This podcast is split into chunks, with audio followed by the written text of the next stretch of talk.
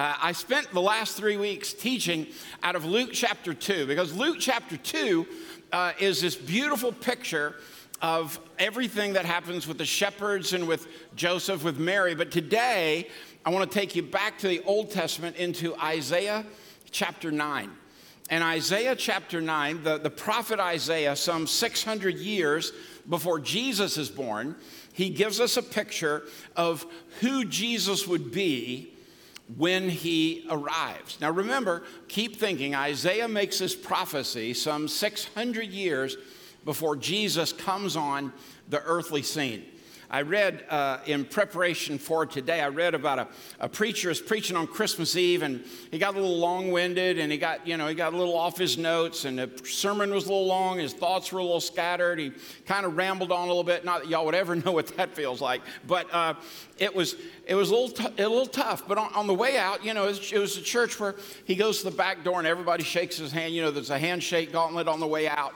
And uh, this one member stopped and said, You know, Pastor, Tonight's sermon reminded me of God's peace and God's love. And the pastor, being truly flattered, said, Really? Well, how so? And let me quote this for you. She said, Well, it reminded me of God's peace in a way that it surpassed all understanding. I know, you got it right. And it reminded me of God's love because it seemed to endure forever. So I'm going to try to avoid those two pitfalls, but I do want to share you a, a little bit about Isaiah chapter 9. And before I do, let's pray. God, we are grateful that um, you came that we might have life. You stepped out of the beauty and the grandeur of heaven and stepped into the overcrowded barn that you would be born of a virgin and lay in a bed of straw. God, I'm grateful that the picture of why you did that was that you came for all people. And for that, we'll be forever grateful. That you came to be our wonderful counselor and our mighty God and our everlasting Father and our Prince of Peace. Today, let every word that you have for us to hear sink into our soul, marrow deep, so that we might experience you this season and we wouldn't miss you in the hectic pace of all of life. And we pray that knowing you hear us and answer us. In the name of Jesus, our Lord, we pray. Amen. So every year around this time, we start singing Christmas carols about peace on earth and goodwill toward men. Uh, Jenny and I went last night over to the Aurora Theater in uh, uh, Lawrenceville to see the Christmas Canteen. I had no idea that's been playing there for 23 years. I mean, 23 years. It's sold out every time, right? And so we went and uh, we, I don't know how it happened, but we were like dead center front row, right? And so we're like in the splash zone. And so uh, they went through all these different Christmas carols, and I, I, I just literally I started thinking, I'm going to count how many Jesus songs are a part of all of the beautiful music that was done. And the music was awesome. I'm telling you guys, it was crazy good. Y'all ought to go next year. It's really good. And, and but I, they did like 25 songs over the night. I mean, they did, you name it, they did it. But they did one Jesus song. But you know what hit me was that every single song was because Christ had come all of them. We got to celebrate all of that because Jesus came. We start singing about that. You know, we like candles, you know, silent night, all is calm, all is bright. It's beautiful, it's even nostalgic, but does it make any difference? I mean, in our world today, does it make any difference? We hear about where in the middle of war, in World War I, in World War II, where on Christmas Eve, the, the, the singing of Silent Night caused a war to stop. But why does it not stay that way? Does it make any difference? You look at the world around us and you see all of the unrest, all of the violence, all the pain, all of the incivility and brokenness, and you wonder is peace possible? And the answer is absolutely. But I, I think for peace to be possible, we, we've got to stop believing that it's everybody else has got to become peaceful and we have to. That somewhere in our soul, we have to be at peace.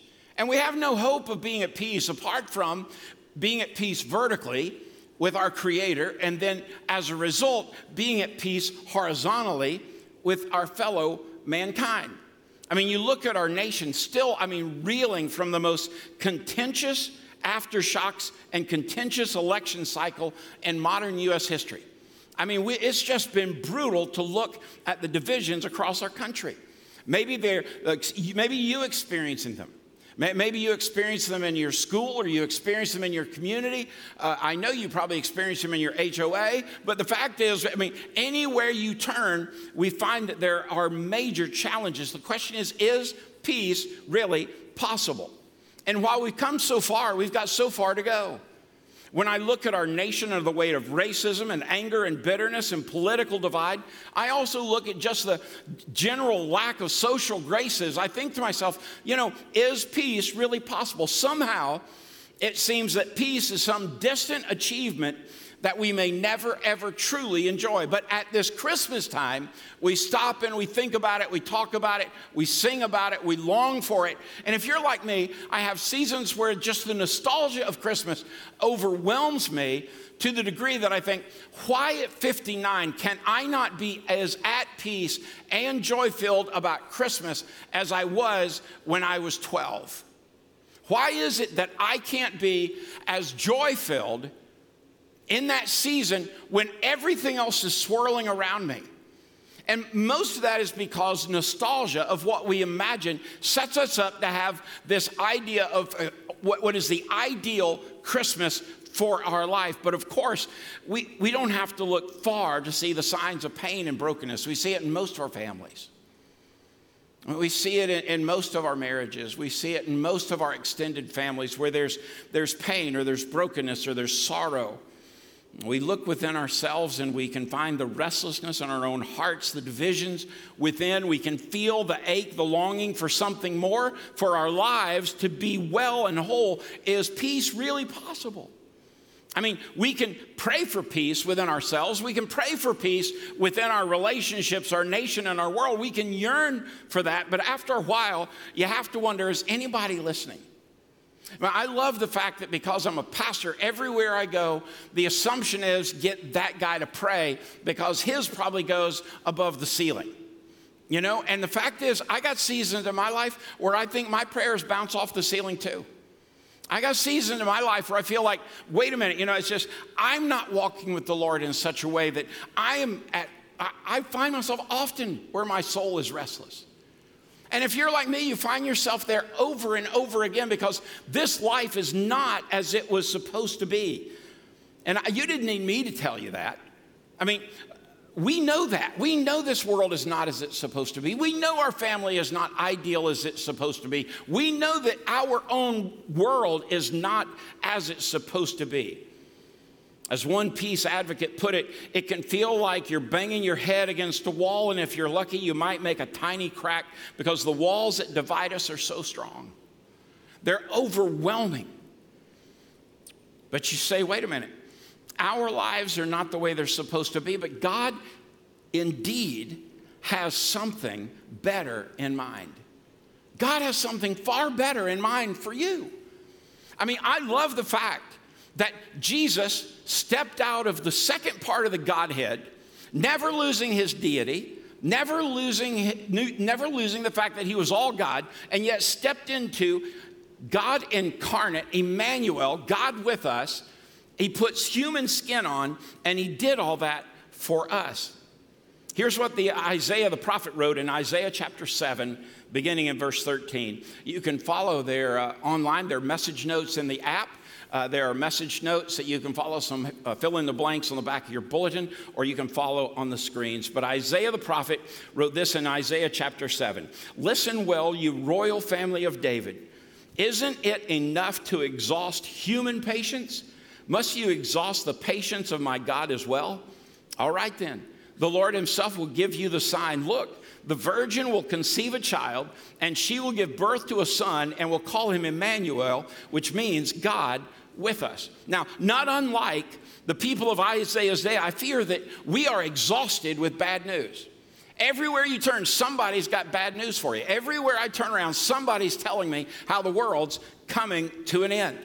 But I think about that and, and I wonder to myself, you know, I wonder if we're much different than Isaiah's day. Because I, I, I think there are times we exhaust one another. I, th- I know there are times when we must exhaust the divine's infinite patience with us. We must exhaust his infinite patience. We, we must drive him crazy because we haven't changed much from the people of Isaiah's day. Here it is in 2018, and we're still doing the same thing. And you've heard me say before that peace is the greatest commodity on the planet. I believe that with all my heart. Of all the things you could have, more than a bigger retirement plan, more than a greater salary, more than a better job, more than a better anything you want to fill in the blank there with, there is nothing like having a soul at peace. There's nothing like going into a new year with the soul at peace. When I think through this, I'm reminded though that everything that matters is a matter of the heart. Now, I want you to make sure you grasp that thought. If it's Christmas and it's the prophet Isaiah, or if it's Christmas and it's Luke telling the story of the shepherds being told of the, of the birth, everything that matters in how we deal with anything that matters is a matter of the heart. How we deal with anything is a matter of the heart. Like you, you, you could ask me almost any social issue today. Pick anything that's a hot button anywhere. And I would say to get to the right answer, you inevitably have to understand that if it matters, it's always a matter of the heart. You could, you, again, you could pick it. It doesn't matter what topic you want to pick. It's all about do you recognize that everything that matters is a matter of your heart? When Jesus came, he did not come solely that we could have this day, that we could turn around and on December 25 have a day. He came so that we might have peace and that everything that mattered was a matter of our heart. You pick it. When your family is restless, it is a matter of the heart. When your marriage is in trouble, it's a matter of the heart. When your kid is off the rails, it's a matter of the heart. When our finances aren't in order, it's always a matter of the heart. How we see everything we deal with is a matter of the heart. And this is why Jesus came not to be in a manger and not to sit on a throne, but to come and live within our soul to come and live within our heart. He came knowing that if we were to make sure that every decision we made was the best possible decision, He would have to sit on the throne of our heart. This is why we say all the time we believe the Bible is a big deal because it teaches us that everything that matters is a matter of the heart. And secondly, we say we believe Jesus is the single biggest deal on the planet because when you get him in the right priority of your heart, what will happen is everything that matters will become a matter of his heart. Because he'll sit on your throne, he'll give you that direction. But you have to be willing to do it. In Isaiah chapter 9, if you skipped a couple chapters down in verse 6, it says this For a child is born to us, a son is given to us the government will rest on his shoulders, and he will be called. Now, watch these next four Wonderful Counselor, Mighty God, Everlasting Father, and the Prince of Peace. I love this. Isaiah breaks down these four powerhouse descriptions and definitions of the Christ child that came for us on Christmas. And remember, he did this 600 years before Jesus would appear on the human scene. The prophet Isaiah says, Jesus has come to be a wonderful counselor. Now, that's good news. I don't know how many of you have used a therapist, a counselor, or somebody of that nature, but I know the numbers of people that are willing to are rising. I know that 20 plus percent is the number that increases in the number of people that call counselors and therapists this time of year, specifically this week, because of the pressures and, and what happens in our life. It's good to know that Jesus came to be a wonderful counselor. It's great to know that he came to be a mighty God.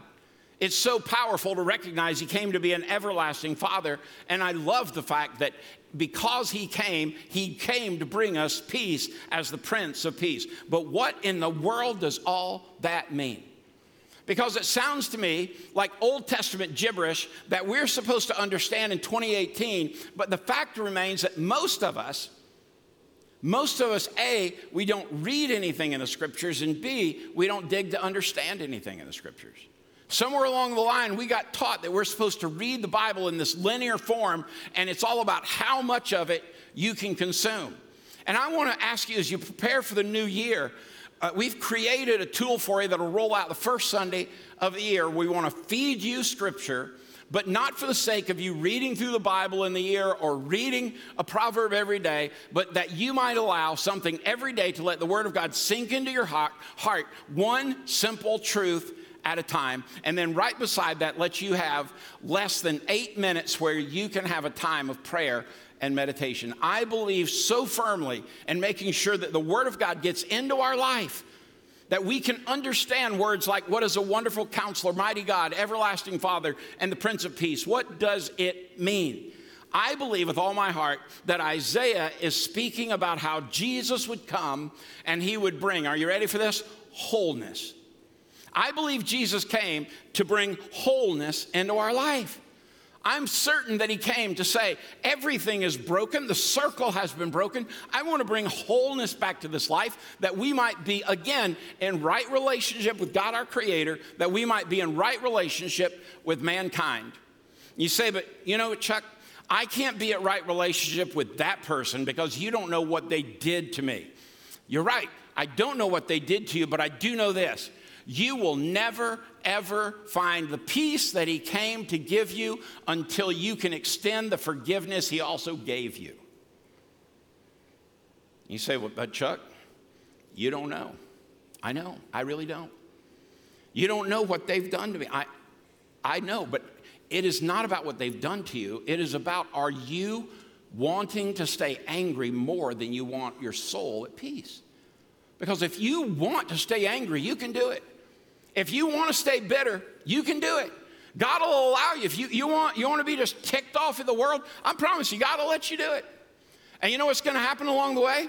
He's going to allow stumble after stumble after stumble. And you know what will happen if you remain angry? You're going to continually look to somebody else and say, but it's their fault. It's their fault. It's their fault. And eventually it gets to this, and God, it's your fault. And all the while, God's saying, you could, you could have chosen peace. I offered it to you. You say, but how in the world do I become whole? Well, accept the Prince of Peace for what he is, for what he said he would be, for all that he's promised. But he also came not just for wholeness, but for healing. Listen, our hearts are broken things.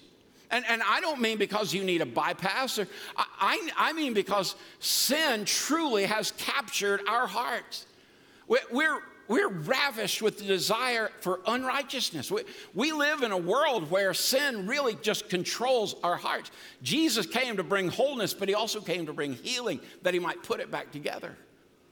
By the way, if you're here today and you're facing some challenge in your life that you have already determined, not even God can put this one back together, can I just say to you, you're not talking about the same God I am because I've seen him do it.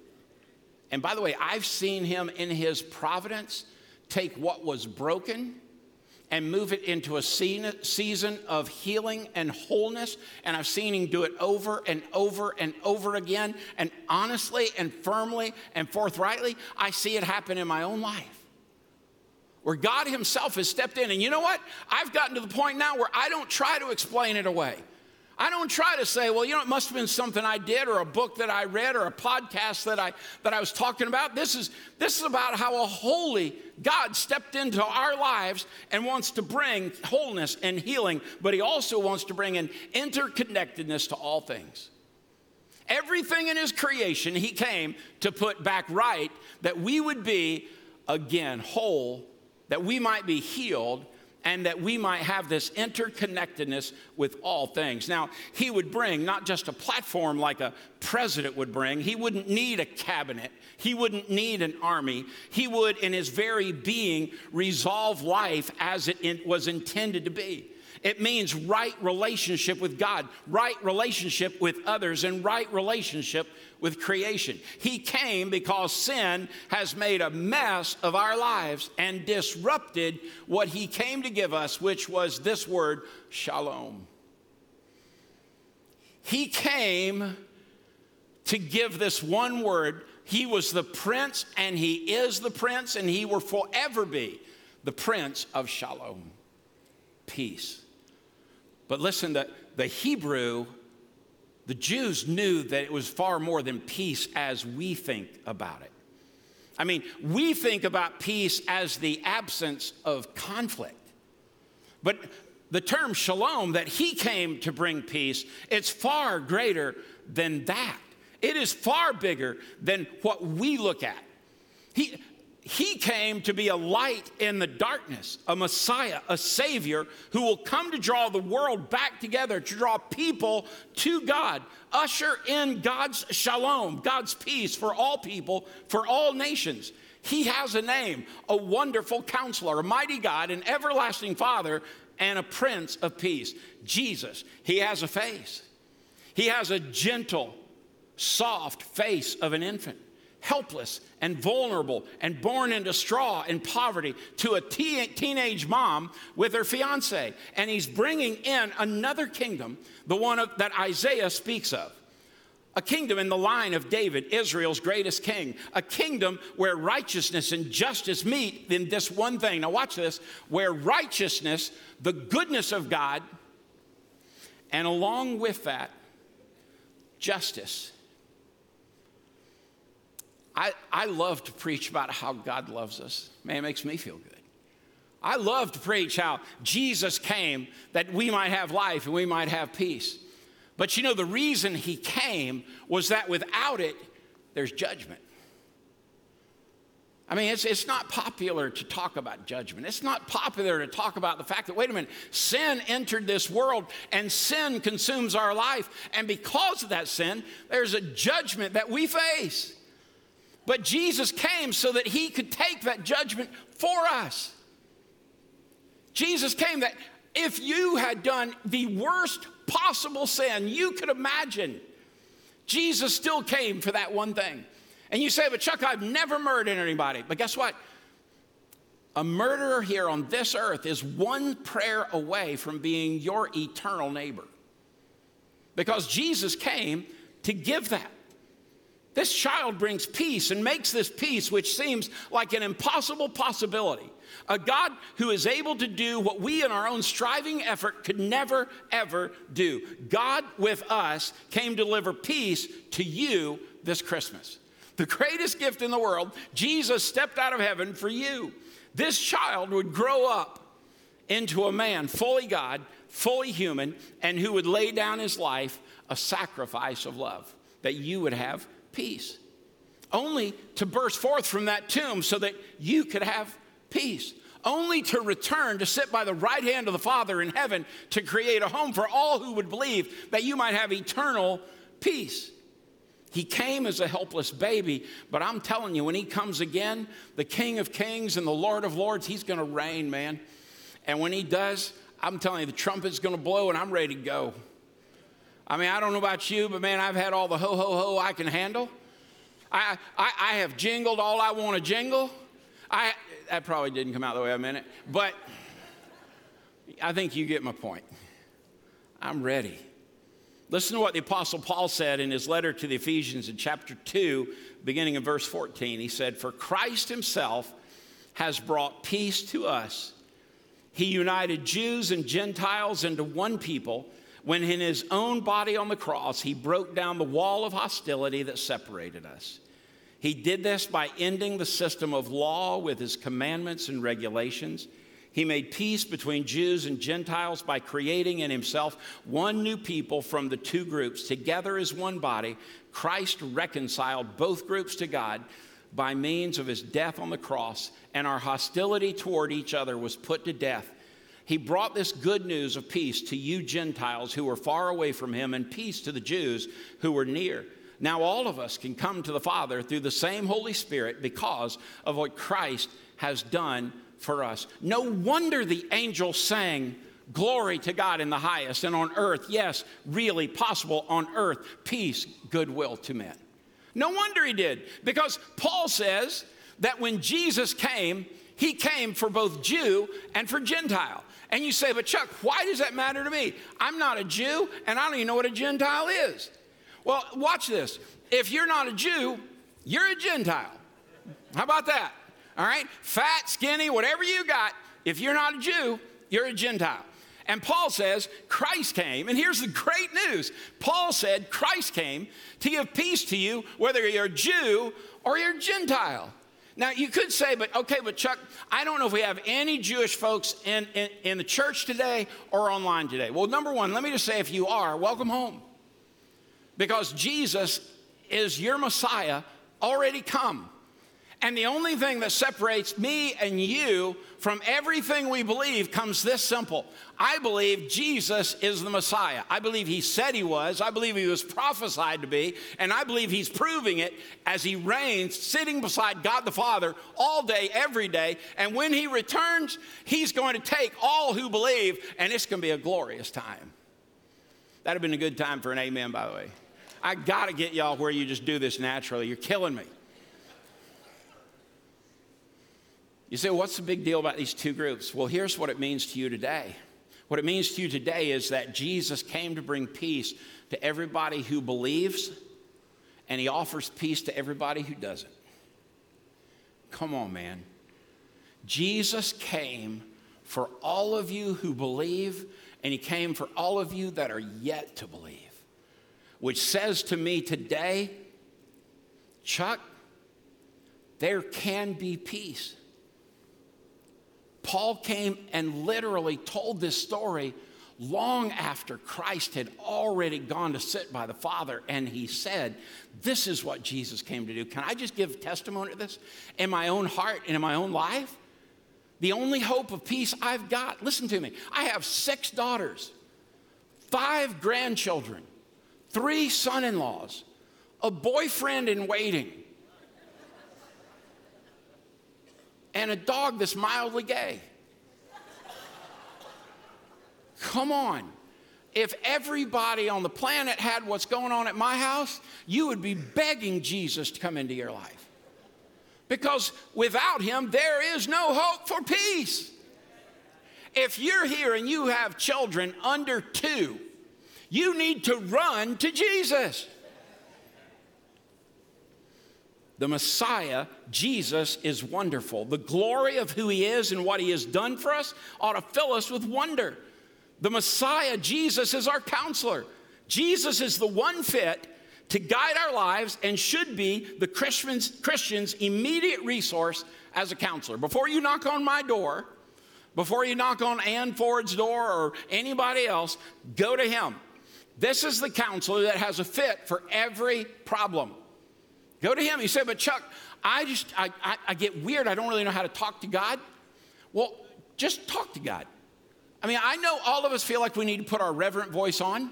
I mean, you could go from full blown Bubba straight to our Father who art in heaven. I mean, come on. If you try to fake a British voice, it doesn't make you sound smarter. It just makes you sound like a, like a British redneck. Just talk to God. I mean, it's really this simple. Jesus, I want to thank you. I want to, you're my Messiah. You came to give me peace. Let me have it. Give it to me. You say, well, can I talk to God like that? Absolutely. But will he hear me like that? Yes, he will. Will over the course of time I get better? Promise you will. But go ahead and talk to your wonderful counselor. Jesus can help you with whatever you bring to the party. He can use the presence and the words of another Christian. He can use scripture and his word. Jesus is our counselor. He alone has the solution to every single problem. If you come to me and you say, Chuck, I just can't seem to discover God's will for my life, my first question to you is going to be, How long have you spent with God trying to figure it out? I had a pastor friend back some years ago. I had just become the pastor here, and I, I knew I probably needed to grow up and learn some things, as those of you that were here could attest to. And, and I called my buddy and I said, Hey, man, uh, could we grab coffee? I'd love to just pick your brain on a few things. He said, What about? And we'd known each other for a long time. And uh, I said, You know, I, maybe some help on this whole pastor thing. You know, I feel like I'm stepping over my toes every time I turn around. And I'll never forget what he said. He said, No, I ain't gonna meet with you about that. Now, if you want to buy my lunch, we can do that, but we're not gonna talk about that. You know what to do. Just go do what you're supposed to do. Have you talked with God today? Yeah. What did he tell you to do? Well, I think, well, then just go do that. Don't ask me to trump what God told you. By the way, I think that's true for you. You don't have to go through me. You don't have to go through Trip. You don't have to go through Bobby. Yeah, he says he's right there for you. He is your wonderful counselor. Messiah Jesus is our counselor. Listen, Messiah Jesus is a mighty God. the God of all creation and glory, the Lord who reigns in heaven, the one worthy of our worship and praise. Can there be a more straightforward declaration of the deity of the Messiah than he is our mighty God, mighty enough to fling creation into space with just his voice, mighty enough to take on humanity and poverty.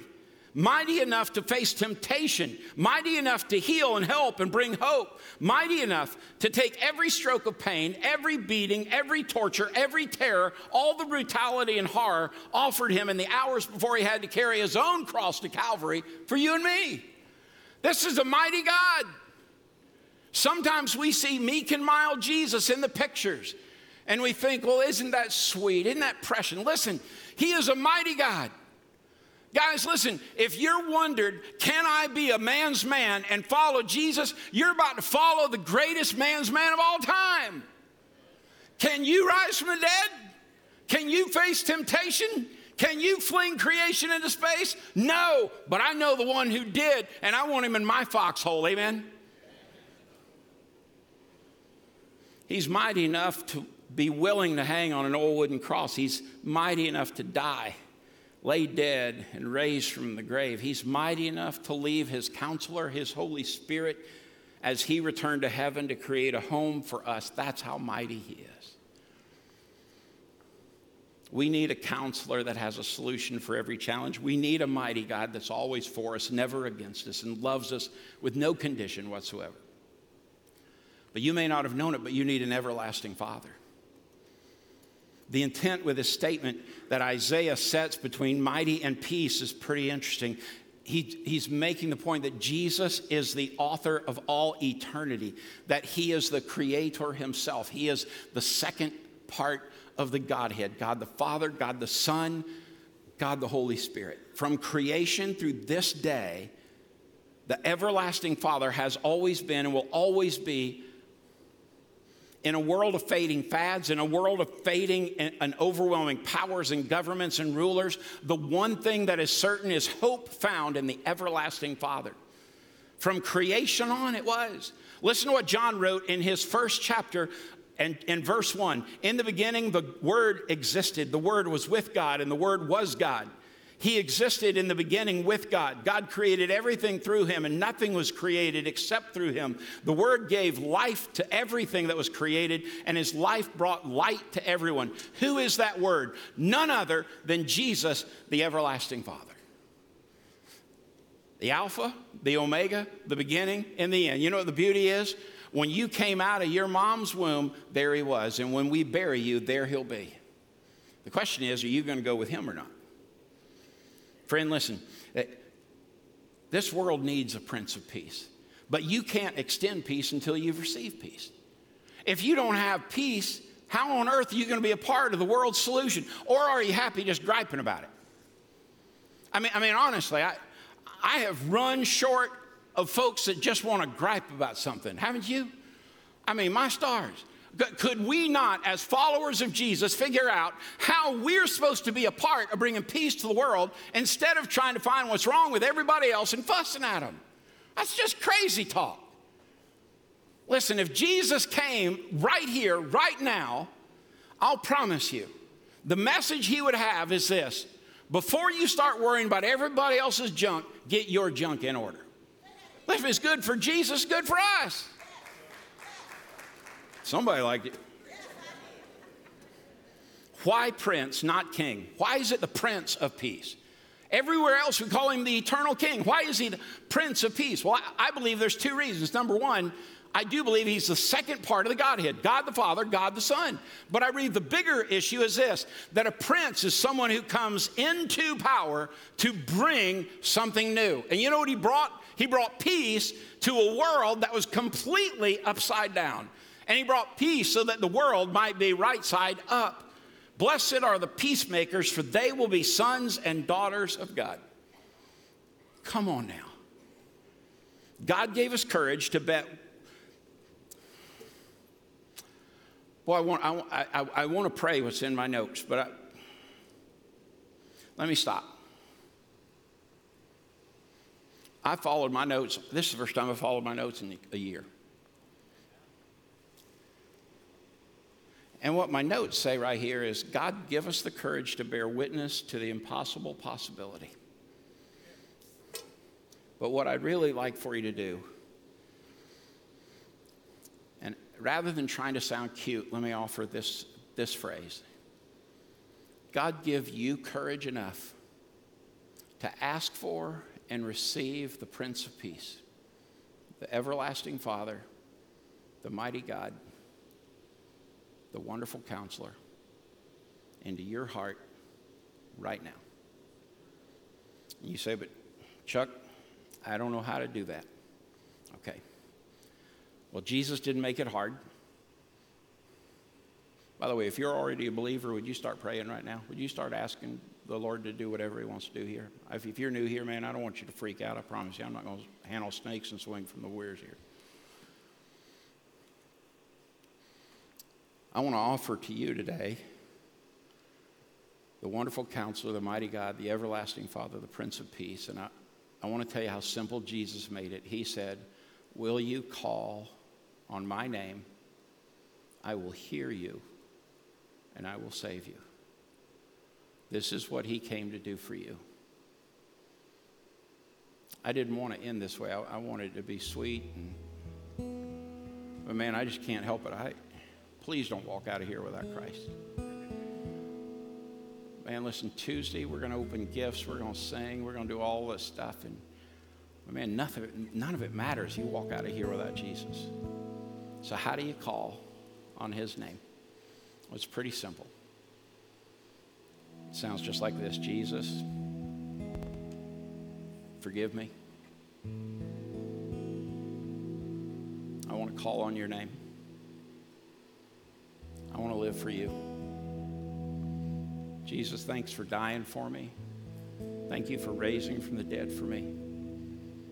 And Jesus, thank you for creating a home in heaven for me because I want to trust you with my life.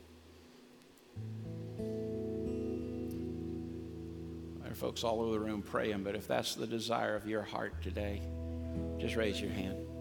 Just raise your hand. Amen. Amen. Amen. Amen. Oh, my stars. Amen. Amen. Yeah, amen. Amen. Man, there are probably 16, 17 folks that raised their hand and said, That's what I want today. And it's the greatest Christmas gift of all time. You had the courage to raise your hand. I'm, I'm going to ask you just stop by the meet and greet room and just tell me. I won't point you out. I won't make you weird, man. I just say thank you and I'd love to send you a little information. Know where do you go from here?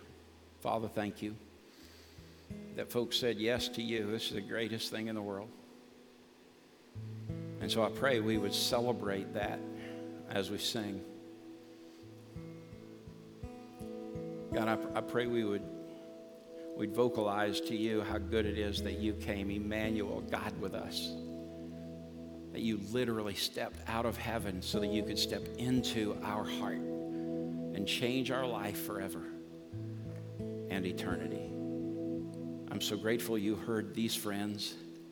I'm so grateful you heard the folks already praying for these folks.